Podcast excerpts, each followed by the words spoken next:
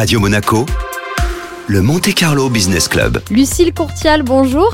Bonjour Nathalie. BIMED, c'est l'association Beyond Plastic Med spécialisée dans la lutte contre la pollution plastique en Méditerranée. Et récemment, un collège des entreprises a été créé.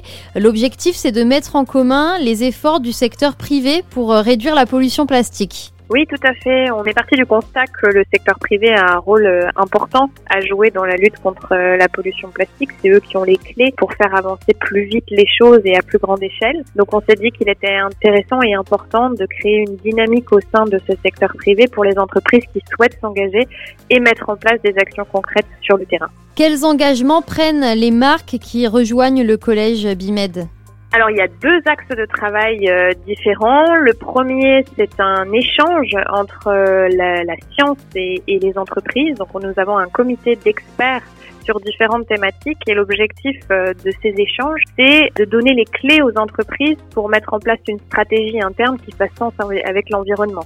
Il y a beaucoup de fausses bonnes solutions qui circulent concernant des alternatives au plastique et donc l'objectif, c'est d'essayer de clarifier la situation pour les entreprises et ensuite que les entreprises puissent mettre en place des choses au sein même de leurs activités. Et puis le deuxième axe de travail que nous avons, c'est un groupe de travail que nous appelons projet pilote où là vraiment l'objectif c'est de développer avec les entreprises membres des projets de terrain que nous déploierons euh, dans les années qui viennent. Plusieurs grandes entreprises vous ont déjà rejoint. On peut citer euh, bah, la Société des Bains de Mer euh, à Monaco, on peut citer Haribo, Carrefour, Chanel et il y en a d'autres. Est-ce qu'il y a déjà des solutions qui se dessinent? Oui, il y a déjà en tout cas des, des, solutions qui sont écartées. Il y a un certain nombre, comme je le disais, de fausses bonnes solutions qui circulent, notamment avec certains bioplastiques qui ne sont pas 100% biosourcés ou euh, qui ne sont pas forcément biodégradables. Donc le premier objectif, c'est bien de faire la part des choses dans ce qui est une bonne solution ou non.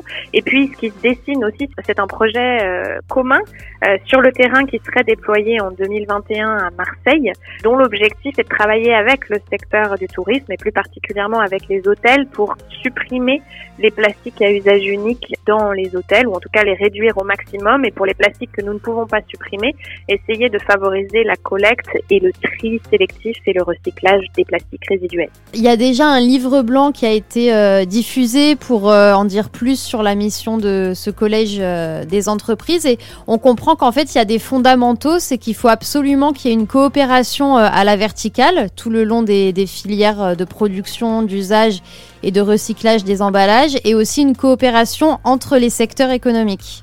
En fait, euh, le constat, c'est qu'une solution doit être prise dans son ensemble. C'est-à-dire que le matériau, le plastique, pose un certain nombre de problèmes, mais si on le remplace, on peut aussi faire des erreurs et modifier l'impact que ça peut avoir. Je m'explique.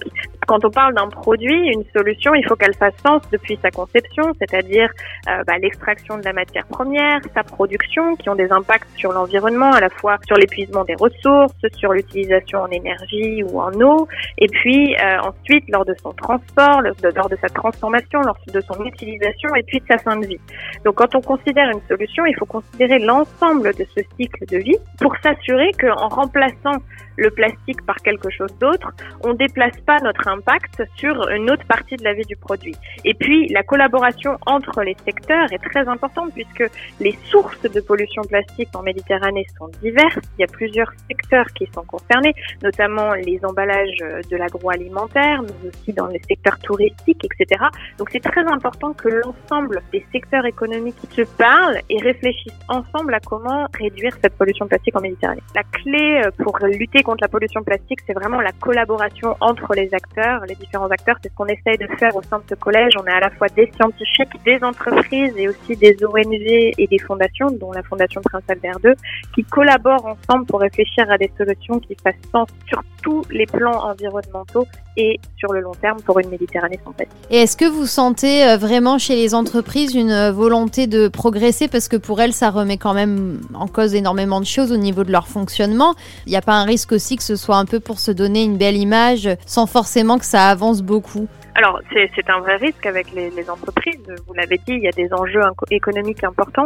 Euh, il y a aussi des enjeux réglementaires. Il ne faut pas l'oublier que la réglementation évolue. Il va y avoir un certain nombre de contraintes, donc elles sont aussi obligées de changer. Mais au-delà de ces obligations, les entreprises qui s'engagent dans le collège euh, de BIMED sont vraiment très motivées et très dynamiques pour anticiper même la réglementation et pouvoir travailler dès aujourd'hui sur leur impact plastique.